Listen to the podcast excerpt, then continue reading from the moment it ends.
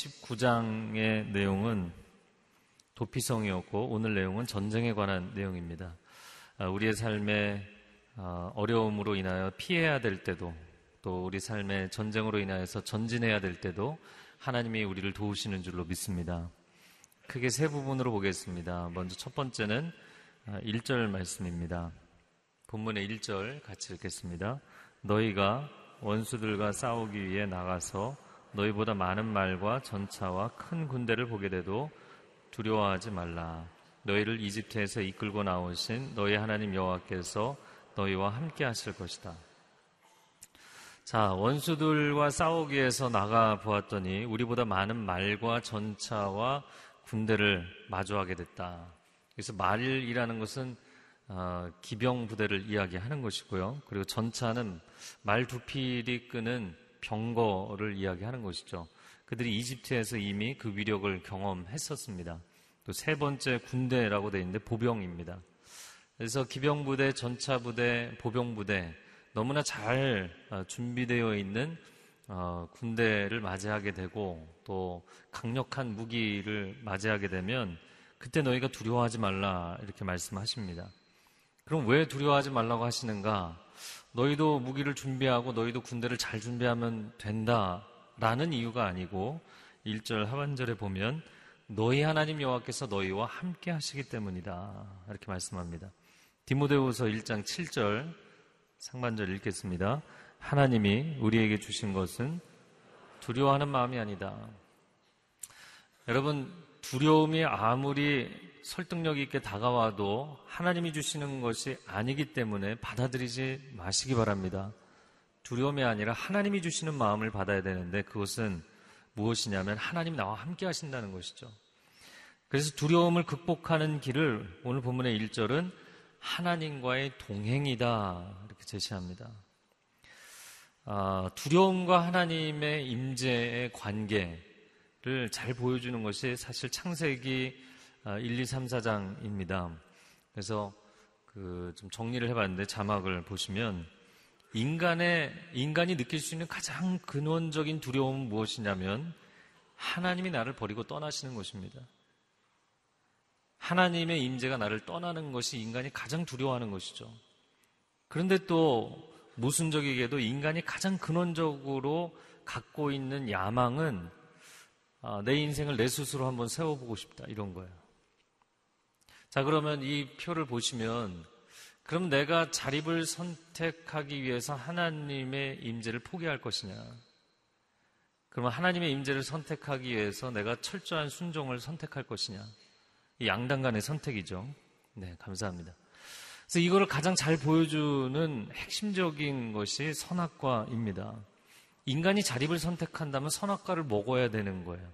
왜냐하면 내가 스스로 판, 선악을 판단하고 결정하는 것이니까. 아, 그런데 선악과를 먹는 순간 하나님의 임재는 떠나버려요. 둘 중에 하나의 결정이죠. 선악의 기준은 하나님께 있음을 신뢰하고 순종하며 하나님의 임재 가운데 살 것이냐. 아니면 선악의 기준을 내가 스스로 판단하고 결정하고 하나님의 부재 가운데 살 것이냐. 이것이 모든 인생의 딜레마입니다. 근데 이제 난 크리스찬들의 문제가 아니라 크리스찬들의 문제예요. 어떻게 보면 넌 크리스찬들은 하나님의 부재 가운데 살면서도 그거 잘 못 느끼고 사는 사람들이 많아요. 이 심각한 딜레마는 우리의 문제입니다. 아, 그런데 인간 자신이 주인이 되어서 두려움도 내가 직접 부딪혀보고 내가 뚫고 나가 보겠다. 그럼 상당히 진취적일 것으로 보이지만 그 영혼의 불안과 두려움은 해결할 길이 없어요. 왜냐하면 우리가 살고 있는 이 땅도 하나님 만드신 세상이고 이 땅을 떠나서 저 천국도 하나님의 영역인데 우리가 어디를 간든 하나님의 부재 가운데 평안할 수가 있겠어요? 원수의 주 전략은 여러분이 하나님의 부재 의식에 빠, 빠지게 만드는 거예요. 그러면 하나님이 우리가 부재 의식을 갖고 있다고 해서 하나님이 정말 부재하시느냐? 하나님은 무소 부재. 예, 계시지 않은 곳이 없잖아요. 하나님은 편재에 계시는 분이시죠.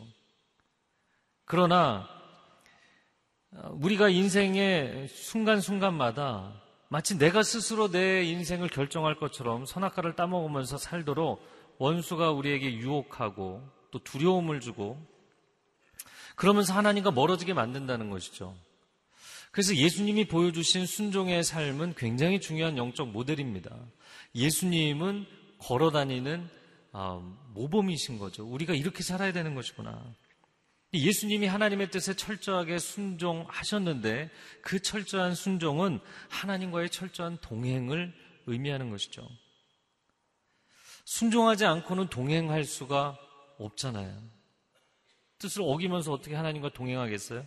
그러나 동행이 전제되지 않고는 순종도 불가능한 것이죠.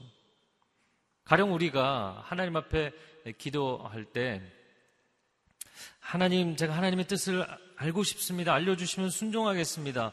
그런데 그 이전에 하나님과 동행하지 않았어요. 또 동행하지 않으면 서로를 알기 어려운데, 알기 어려운 상황에서 갑자기 그냥 쪽지만 떨어지면 순종이 되나요? 마치 그 가족 간에 서로가 대화도 없이 너무나 오랜 세월을 가족 간에 대화도 없이 친밀하지도 않게 살았어요. 근데 어느 날 갑자기 앉아서 당신 원하는 거 얘기해봐라. 그러면은 그게 되나요? 어렵잖아요. 네. 갑자기 우울해지네요, 분위기가. 어려운 것이거든요. 그래서 동행이 전제돼야만 순종이 가능한 것이고요. 그리고 순종이 지속되어야만 동행도 가능해지는 것입니다. 어, 이 선악과의 문제를 사실 기도할 때 하나님 뜻을 알려주십시오. 자, 그 다음에 사실 말하지 않은 내용이 무엇이냐가 더 핵심이에요. 하나님의 뜻을 알려주십시오. 그러면 제가 무조건 순종하겠습니다. 라고 기도하는 것인지 아니면 적자는 분들이, 적자는 크리스찬들이 하나님 뜻을 알려주십시오. 제가 들어보고 판단하겠습니다. 후자인 경우에는 선악과를 따먹고 있는 거예요. 여러분, 하나님을 신뢰하며 그분의 뜻에 순종할 수 있기를 바랍니다. 그래야만 동행의 길이 열리고, 동행의 길이 열려야만 하나님의 임재하심이 늘 있어야만 두려움에서 벗어날 수 있다는 거예요. 본문의 1절 상반절에 원수들과 싸운다. 여러분, 이 원수들은 당연히 이스라엘 백성들에게는 가난안 일곱 족속입니다. 그러나 우리의 삶에서는 우리가 막 칼 들고 이 사람들하고 싸우는 게 아니잖아요. 그럼 어떤 사람들이 우리의 인생의 원수인가? 아, 여러분, 원수 그러면 누가 떠오르시나요? 나를 힘들게 하는 사람들. 직장에 나를 괴롭히는 상사, 뭐 어렵게 하는 고객, 어, 거래처 생각날 수도 있고요. 어떤 분들은 자기 가족을 원수라고 노골적으로 얘기하시는 분들도 있고요. 누가 원수인가? 자, 하나님의 임재와 두려움의 문제를 가지고 원수를 정의해 본다면 원수는 내게 두려움을 주는 존재입니다. 사실은 두려운 거예요, 그 존재가. 그런데 그 두려움 때문에 하나님의 부재를 경험하게 만드는 사람이 원수예요. 이게 무슨 얘기냐면 쉽게 얘기하자면 지금까지 하나님 은혜 가운데 하나님의 임재 가운데 잘 지냈어요. 근데 그 사람만 딱 만나면 하나님의 임재 의식이 사라져요. 그렇게 만드는 분이 있으시죠? 네, 대답을 안 하셔도 돼요. 그런 존재들이 있죠. 그 사람을 만나기만 하면 아니 그 사람을 생각하기만 해도 하나님의 임재 의식이 사라지게 만드는 사람. 사실은 그것이 내 인생을 두려움에 때로는 분노, 때로는 절망, 여러 가지 색깔은 있지만 그러나 사실은 내 인생을 두려움으로 올가매고 있는 존재죠. 그런데 만약에 그런 사람에 대해서 내가 인간적으로 나 혼자서 해결해 보겠다, 상대해 보겠다. 그럼 하나님의 임재 의식이 내게서 떠났는데 나 혼자서 어떻게 해결이 가능합니까? 하나님이 함께 하셔야 해결이 가능하잖아요. 그런데도 원수 사단은 너 스스로 해결해 보라고 어, 다그칩니다. 유혹합니다. 그런데 내가 적극적으로 잘해보겠다고 하면 분노와 공격성이 나오는 것이고 잘 안 되면 절망과 우울에 빠지는 거예요. 여러분 원수는 당신을 하나님으로부터 분리시키는 존재입니다. 반면에 여러분이 하나님의 임재 가운데 어, 누구를 대할지라도 하나님의 임재 가운데 거할 수만 있다면 원수는 더 이상 문제가 되지 않고요. 사실은 원수가 존재하지 않게 되는 것이죠. 예수님께서 원수를 사랑하라 이렇게 말씀하셨어요. 그런데 저는 그걸 볼 때마다 그 사람이 진짜 내 원수인가? 사실 원수가 아니잖아요. 하나님의 임재 의식이 내 안에 충만하면 원수는 더 이상 존재하지 않아요. 불쌍한 사람이 존재할 뿐이죠. 안타까운 사람이 존재할 뿐인 것이죠. 죄 많은 사람들이 존재할 뿐인 것이에요. 원수는 존재하지 않아요. 그런데 내가 원수라고 생각하는 그 사람을 향하여서 인간적인 방식, 분노나 절망이나 우울이나 이렇게 반응하면 그 관계는 해결되지 않아요. 그러나 하나님의 그 전적인 사랑으로 내가 그 사람을 대하면 이미 그는 원수가 아니고 그는 하나님의 은혜가 필요한 사람인 줄로 믿습니다. 그래서 분노도 사라지고 절망도 사라지고 하나님의 평강과 하나님의 영적 지혜의 분별만 남아있게 되는 것입니다. 자, 시편 23편 4절 말씀. 우리가 애송하는 시편 23편입니다. 같이 읽겠습니다. 내가 사망의 음침한 골짜기로 다닐지라도 해를 두려워하지 않을 것은 주께서 나와 함께 하십니다. 그러면 어떻게 되어 있나요? 이 골짜기에서 나를 벗어나게 해주실 것이기 때문에 두려워하지 않는다 그랬나요? 아니요. 내가 사망의 음침한 골짜기에 있을지라도 주님이 나와 함께 하시기 때문에 두렵지 않다. 다시 말해서 여러분이 나는 지금 상황이 어렵기 때문에 두렵습니다. 나를 힘들게 하는 사람 때문에 내 인생이 두렵습니다. 이것은 굉장히 일차적인 깨달음이라는 거예요. 깊이 있게 하나님의 임재 가운데 통찰하면 사실은 그 환경이 나를 두렵게 하는 것이 아니라 그 환경으로 인해서 하나님이 나를 나, 나에게 임하여 계시는 그 하나님의 임재 의식이 사라지고 나면 두려움에 사로잡히는 거예요. 어떤 상황에 있어도 어떤 사람을 만나도 하나님의 임재 의식 가운데 있는 사람은 두렵지 않다는 거예요. 그래서 바로 이어지는 5절 말씀에는 원수의 목전에서 내게 상을 베풀어 주신다.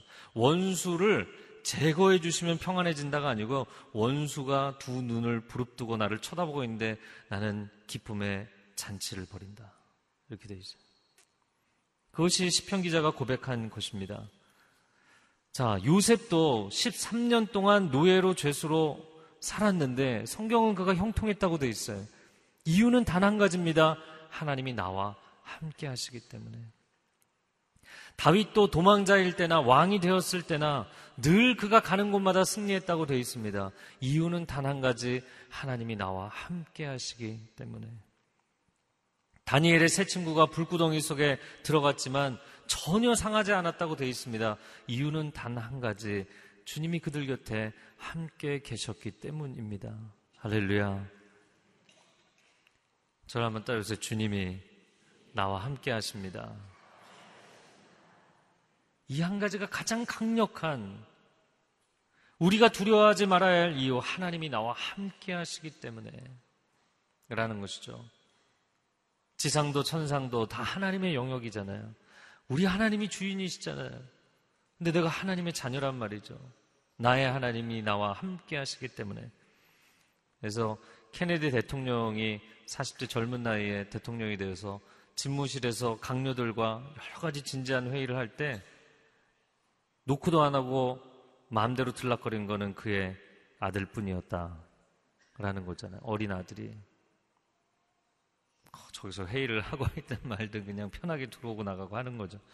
이게 왕의 자녀들, 왕의 자녀들이 갖는 누가 가르쳐 주지 않아도 너는 너는 두려워하지 않아도 돼. 너는 담대해도 돼. 이거 가르쳐 주지 않아도 이거는 그냥 느끼는 거예요. 우리가 하나님의 자녀로서 느끼는 본질적인 자신감이라는 것이죠. 이사야 41장 10절 말씀 아, 이 구절도 암송하시는 분들이 많을 겁니다. 같이 읽겠습니다. 두려워하지 말라. 내가 너와 함께 함이라. 놀라지 말라. 나는 내 하나님이 됨이라. 내가 너를 굳세게 하리라. 참으로 너를 도와주리라. 참으로 나의 의로운 오른손으로 너를 붙들리라. 너를 굳세게 하리라. 너를 도와주리라. 너를 붙들리라. 이것은 뒷부분에 나오는 보조적인 설명이고요.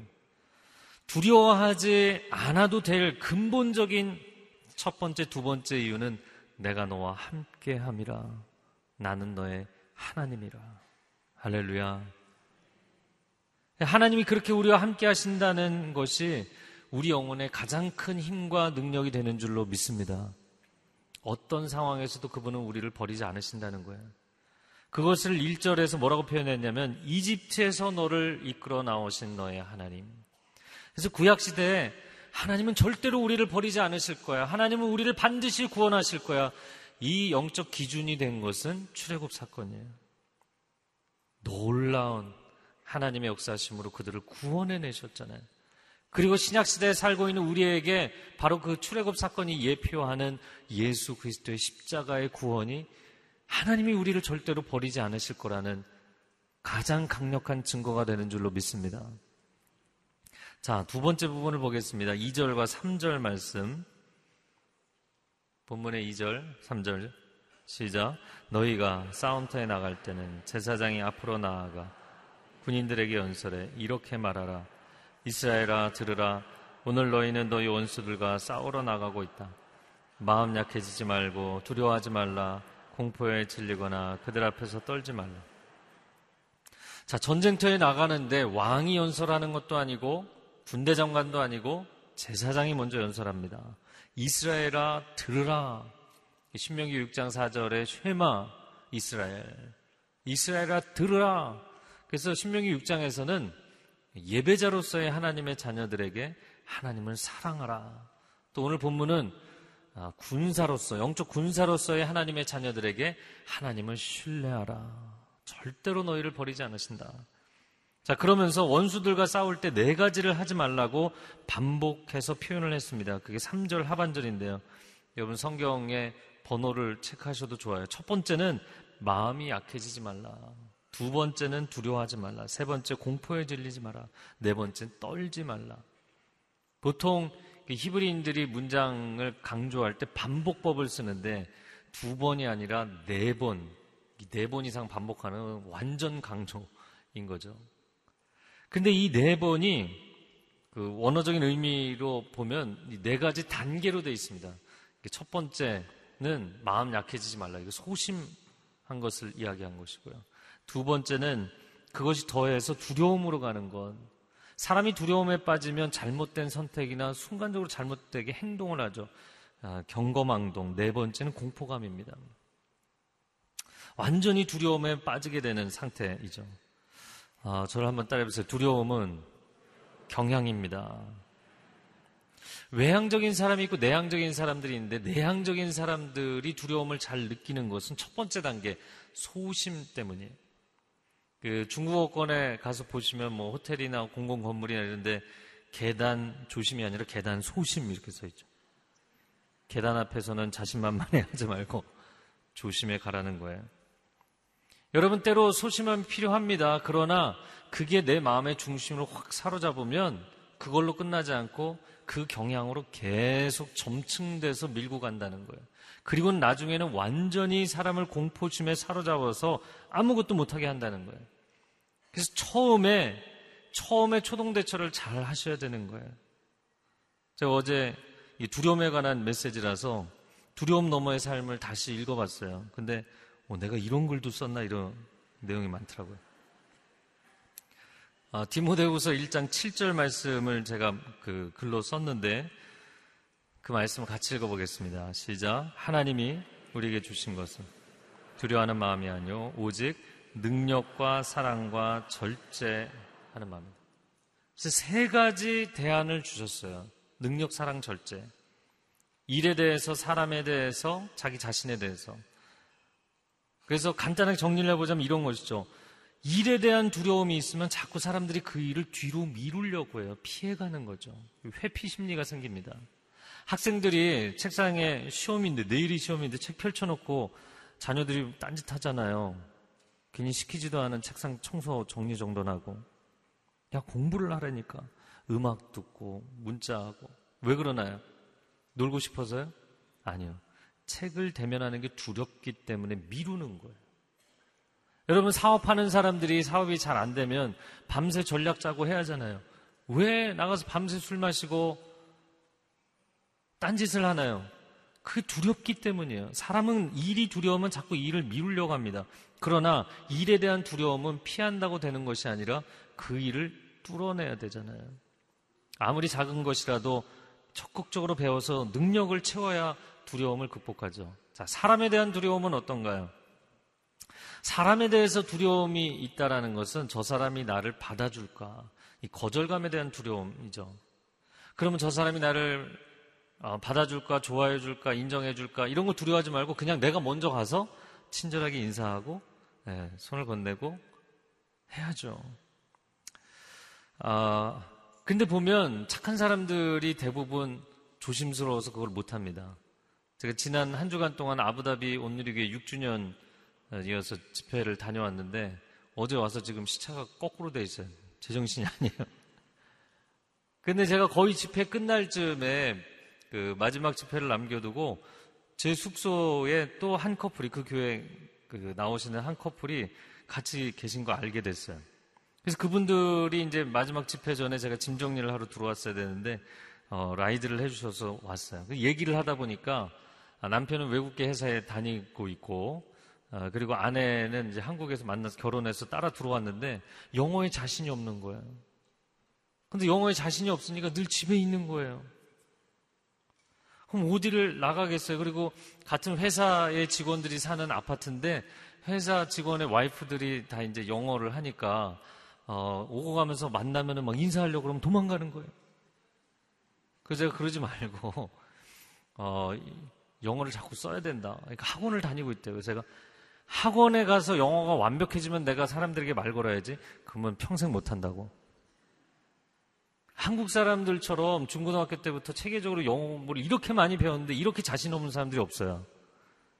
캐나다에 가서 보니까 중국 사람들은 영어가 안 되는데도 막 큰 소리로 얘기하더라고요. 그냥 생각나는 단어 다 던져 놓으면 그냥 상대방이 알아듣게 돼 있거든요. 근데 우리나라 사람들은 완벽하게 하려니까 목소리가 기어 들어가면서 한마디도 못해요.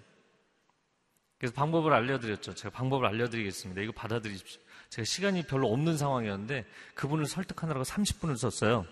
그래갖고 친구를 꼭 사귀십시오.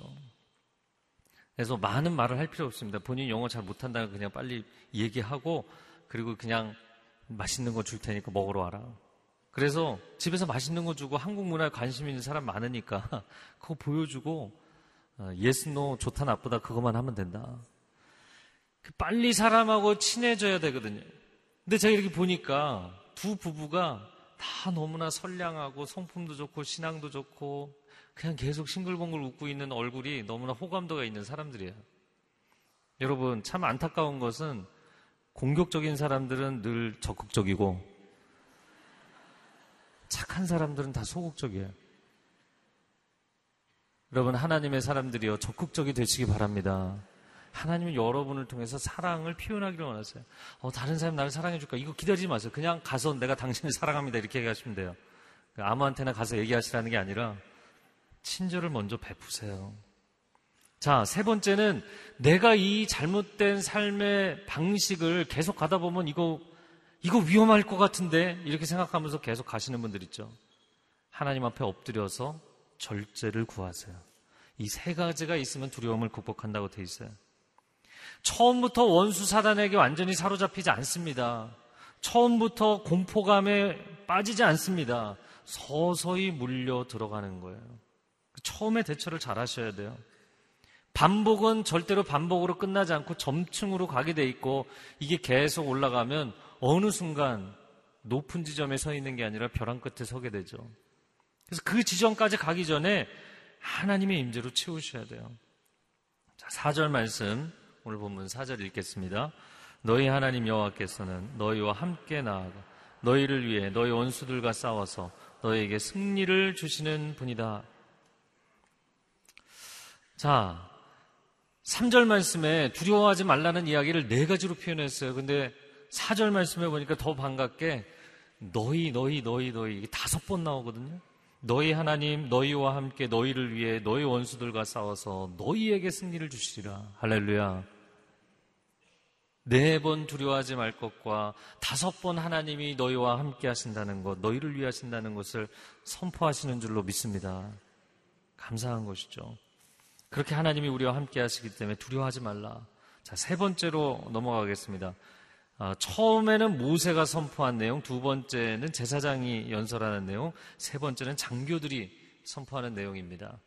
어, 본문의 5절 말씀 같이 읽겠습니다. 장교들은 군인들에게 말하라.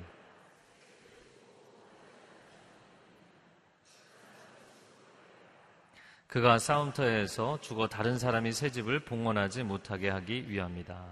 자, 장교들이 군인에게 말을 하는데 5절에서는 새 집을 지은 사람, 6절에서는 포도원을 만든 사람, 7절에서는 약혼녀가 있는 사람, 이런 사람들, 아, 개인 사정이 있으시군요. 집으로 가십시오. 이렇게 얘기하라는 거예요. 여러분 좀 이상하지 않나요? 이거를 장교들이 얘기한다는 것도 이상하고, 출정하는 사람들에게 우리 의기 충천해서 열심히 싸워봅시다. 이래야 하잖아요. 어, 개인 사정이 있으시면 가시라고. 이렇게 얘기를 하라는 거예요. 세 가지로 이유를 나누겠습니다. 첫 번째는 하나님의 거룩한 성전, 성전에 참여하는 것 자체가 의무가 아니라 특권이자 영광이라는 거예요. 아, 그래서 이 본문을 묵상하면서 제가 가끔 음식점의 원리 얘기할 때가 있는데 좀 엉뚱한 얘기일지 모르지만 두 가지 원리를 나누고 싶어요. 하나는 교회 본질에 관한 것인데 교회는 다른 프로그램이나 어떤 뭐 문화적인 것이 중요한 것이 아니라 교회는 말씀과 성령, 복음의 능력이 가장 핵심인 줄로 믿습니다. 이걸 음식점의 원리로 얘기하자면 이런 거예요. 음식점은 음식이 맛있어야 돼요. 당연한 얘기죠. 그런데 신장 개업하고 새로 인테리어하고 홍보지 뿌리고 디스카운트 해주고 아무리 해도요 음식이 맛이 없으면 다시 안 오게 돼 있어요. 찾기도 어렵고 내비게이션으로도 잘 안 찍히고 고생고생 찾아갔는데 집은 오래돼서 허름하고 욕쟁이 할머니가 막 그릇을 던지면서 그래도 맛있으면 사람들이 오게 돼 있어요. 교회는 복음의 본질을 지켜야 됩니다. 근데 오늘 본문을 묵상하면서 음식점의 원리 2가 생각이 났어요. 그 뭐냐면 잘 되는 음식점은 예약을 받지 않는다. 예약을 받았다가 만약에 안 나타나면 노쇼잉이라고 하죠. 안 나타나면 손해잖아요. 그렇게 하지 않아도 우리 집은 손님들이 줄을 섰어요. 이게 무슨 얘기냐면 하나님의 일에 부름을 받았는데 아, 내가 이거 위험을 감수하면서 이거 하나님 도와드려야 되나? 어, 그렇게 생각하지 마십시오. 그, 당신이 하지 않아도 이 영광스러운 일을 할 사람들이 충분히 있습니다. 그렇게 얘기하라는 거예요. 어, 온누리교회에서는 매년 연초에 성교원금 작정을 합니다. 근데 2,000명의 선교사님들, 정말 많은 선교 사역들을 감당하기 위해서 매년 100억 이상을 작정을 한다는 게 굉장히 부담스러운 일이죠. 근데 여러분이 캐치하셨는지 모르겠지만 가끔 담임 목사님이 이 성경금 작정을 시켜야 되는 시간에 어, 억지로 하지 않으셔도 됩니다. 이렇게 얘기하신다고. 그게 귀에 남으신 분 계신가요? 그래서 어떤 분이 물어본 거예요. 아유, 목사님, 그렇게 얘기하시면 안 되죠. 그랬더니 목사님 저희 부교육자들에게 헌금을 억지로 구걸하지 말라고. 하나님의 선교에 동참하는 것 자체가 특권이고 영광인데, 그걸 왜 구걸해야 되냐. 그것을 인바이트해서 초대해서 동참하는 것 자체가 영광스러운 일이다. 할렐루야. 하나님이 그 신앙 고백을 하나님의 뜻 안에서 아름답게 이루어 주실 줄로 믿습니다. 두 번째는 두려움은 누룩처럼 번지고 사명감은 반석처럼 강건하기 때문입니다. 오늘 본문에 왜 이런 사람들을 집으로 보내라고 했냐면 8절 하반절에 다른 형제들마저 낙심시키기 때문에 두려움은 전염병처럼 번진다는 거예요. 그래서 초기에 잘 잡아야 된다는 것입니다. 어, 제 두려움 너머에서 한 어, 5장을 집중적으로 좀 봤는데요. 그, 여러분도 가셔서 5장을 보시면 좀 도움이 되실 것 같아요. 우리가 우리 인생을 살아가면서 두려움이 아니라 사명감으로 대하는 게 참 중요합니다. 5장은 사명감으로 두려움을 극복하는 법입니다. 처음 직장에 들어가서 일을 시작할 때, 처음 아기를 낳아서 키울 때, 처음 교회 사역을 맡았을 때, 그때 하나님의 부르심으로 사명으로 많은 사람들이 시작합니다. 그런데 조금 시간이 지나면 어느새 그게 너무 익숙해지고 그냥 일의 차원이 되는 것이죠. 그래서 우리는 항상 삶 속에서 두 가지 줄다리기를 하는 것입니다. 세상 일을 사명의 차원으로 승화시킬 것인가? 아니면 사명을 그냥 인간이 하는 일, 일의 차원으로 전락시킬 것인가? 늘 이 줄다리기를 하고 있는 것이에요. 일과 사명은 너무나 다른 것입니다. 일은 실력을 키우면 두려움을 벗어나게 돼 있어요. 그러나 하나님이 주신 사명은 단순히 실력으로 감당하는 것이 아니라 위로부터 부어주시는 능력이 있어야 감당하는 것이에요. 또한 일은 내가 잘 못할 때는 두렵고 잘하게 되면 교만해지고 그리고 그것도 계속 하다 보면 재미없어지고 이게 세상 일이에요. 그러나 하나님이 주신 사명은 언제나 내가 하나님의 뜻에 귀 기울이는 겸손함과 긴장감이 필요하고 그 뜻을 이루었을 때는 놀라운 영적인 감동이 있는 줄로 믿습니다. 일은 내가 돈을 받아가면서 일을 하는데도 때로는 그 돈을 위해서 일하기 때문에 허무해지게 돼 있어요. 그러나 사명은 내 돈을 거기에 내고 내 시간과 재능을 붓고서도 감사가 있는 것이 사명입니다. 제가 얼마 전에 그런 대화를 나누고 굉장히 좋은 이야기를 들었는데 실제로 조사를 해봤대요. 뭐 20세기 후반부터 해서 21세기 지금 초반까지 어, 사람들이 직원들이 열심히 일하게 하려면 어떻게 해야 되나 인센티브를 주는 제도들을 가지고 있는 회사들이 많잖아요. 근데 실제로 리서치를 하고 조사를 해보니까 돈을 더 받아서 일을 더 열심히 하게 되는 것은 직원들의 동기부여에 있어서 3위밖에 안 되더라는 거죠. 1위가 무엇이냐면 내가 의미 있는 일을 성취했다는 성취감이에요. 내가 정말 인생을 의미 있게 살고 있다라는. 두 번째는 내 리더가 나의 일에 대해서, 나의 존재에 대해서, 나의 미래에 대해서 의미 있는 방향성을 제시해 주는 거예요. 여러분, 돈이 전부가 아닙니다. 돈 때문에 일하지 마십시오. 여러분의 일이 사명의 차원이 될 수 있기를 바랍니다. 하나님의 사명의 차원이 되면 그것은 내 인생의 존재의 의미를 드러내주는 것이 되는 것이죠. 어, 이 책의 108쪽에서 제가 무디에 대한 이야기를 했는데요. 무디는 초등학교 나온 어, 10대 중반부터 시카고의 한 구두 수선집에서 구두 고치던 사람이에요. 근데 복음에 감동해서 주일학교 선생님이 돼서 아이들을 막 수백 명씩 모아놓고 아이들을 가르쳤다고요. 근데 한 교양이 있는 어, 집사님이 무디가 가르치는 거를 듣고 있다가 끝나고 나니까 무디를 불러서 당신은 티칭을 안 했으면 좋겠다. 당신 문장의 문법이 틀린 데가 너무나 많다. 그렇게 얘기를 들을 정도의 사람이었죠. 그러나 그는 포기하지 않았습니다. 그리고 계속 복음을 전했고 전 세계를 다니면서 전했어요. 때로는 대학에 갔는데 유명한 대학들 옥스퍼드, 캠브리지, 하버드, 예일 이런 대학을 가면 야, 그 배운 것도 없는 무식한 사람이 우리에게 무슨 메시지를 학생들이 코웃음을 쳤죠.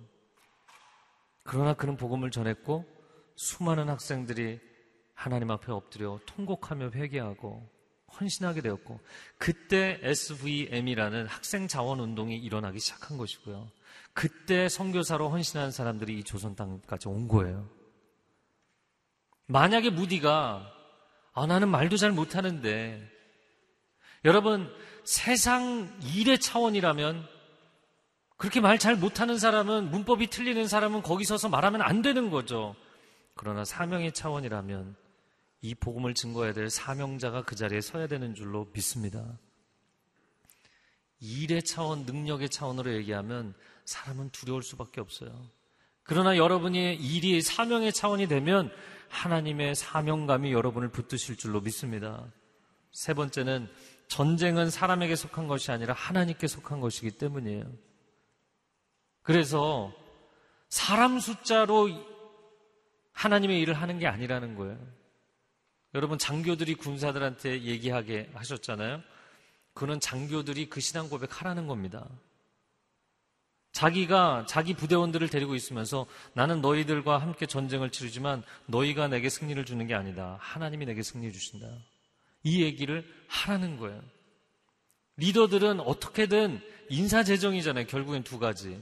조직 관리의 두 가지인데 사람들 많이 끌어모으고 돈이 많으면 뭔가가 될 것처럼 생각하죠. 아니요. 하나님의 일은 하나님이 하십니다. 하나님의 일은 하나님의 감동하심을 받은 사람들이 해내는 것입니다. 그래서 제가 가을쯤 되면 새벽에도 그렇고 주례도 그렇고 자주 하는 메시지가 뭐냐면 교회 안에서 교사 한 명 소중하고 우리 사역팀 한 명이 소중하지만 절대로 회유와 협박을 하지 마십시오. 그건 세상 사람들이 하는 것입니다. 우리는 하나님께 기도하고 하나님이 주신 비전에 동일하게 감동함을 받은 하나님의 사람들이 이 일을 하나님께서 이루시는 것을 보게 될 것입니다. 여러분, 그러한 믿음이 영적인 리더들 가운데 있게 되기를 주님의 이름으로 축복합니다. 그래서 기도원이 300용사만을 가지고도 승리하게 하셨고, 다윗의 600용사를 통하여서 모든 전쟁에서 승리하게 하신 것입니다. 이 시간 함께 기도하겠습니다. 기도할 때, 하나님, 나는 사람들이 내 곁에 많이 있고 재정이 넉넉해야만 승리할 것으로 생각하지만 하나님이 나와 함께 하심이 내 인생의 승리의 가장 중요한 근원이 되는 줄로 믿습니다. 하나님의 임재 가운데 살아가는 한 주간이 되게 하여 주옵소서. 어떠한 상황, 어떠한 사람을 만날지라도 하나님의 임재 가운데 거하게 하여 주옵소서. 주여 한번 외치고 통성으로 기도하겠습니다. 주여, 오 사랑하는 주님, 우리 한 사람 한 사람에게 주께서 말씀하시는 줄로 믿습니다. 하나님 어떠한 상황에서도 어떠한 어려운 사람을 대면할 때도 하나님이 나와 함께 하십니다. 하나님의 감동하심을 통하여 성령의 감동하심을 통하여 내가 무슨 말을 해야 될지 알게 하실 것입니다. 하나님의 지혜와 능력으로 살아갈 것입니다. 사람과 환경을 두려워하는 것이 아니라 하나님 한 분을 경외하게 하여 주옵소서. 하나님과 동행하는 삶이 되게 하여 주옵소서. 오 사랑하는 주님, 우리가 이 한 주간도 온전히 주와 동행하는 삶이 되게 하여 주옵소서. 동행이 가장 큰 능력이 될 줄로 믿습니다. 사람에 대한 두려움, 상황과 환경과 재정의 부족함에 대한 두려움, 이 모든 것이 주의 임재 가운데 다 사라지게 하여 주시옵소서. 놀라운 하나님의 평강과 승리를 경험하게 하여 주옵소서. 예수 그리스도의 이름으로 기도합니다. 아멘.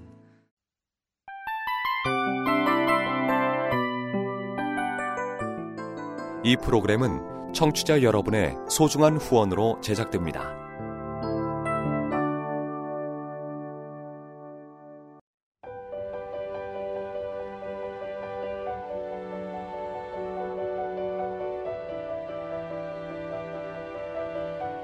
세상에는 수많은 교회들이 있지만 더 깊이 있는 말씀 강해를 찾기 위해 크기로만 교회를 선정하지 않습니다.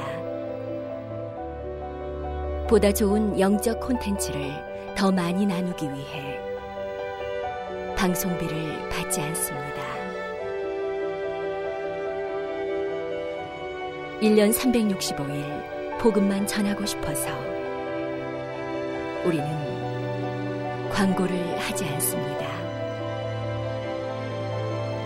온누리의 복음을 땅끝까지 CGN TV와 함께 땅끝 성교사가 되주세요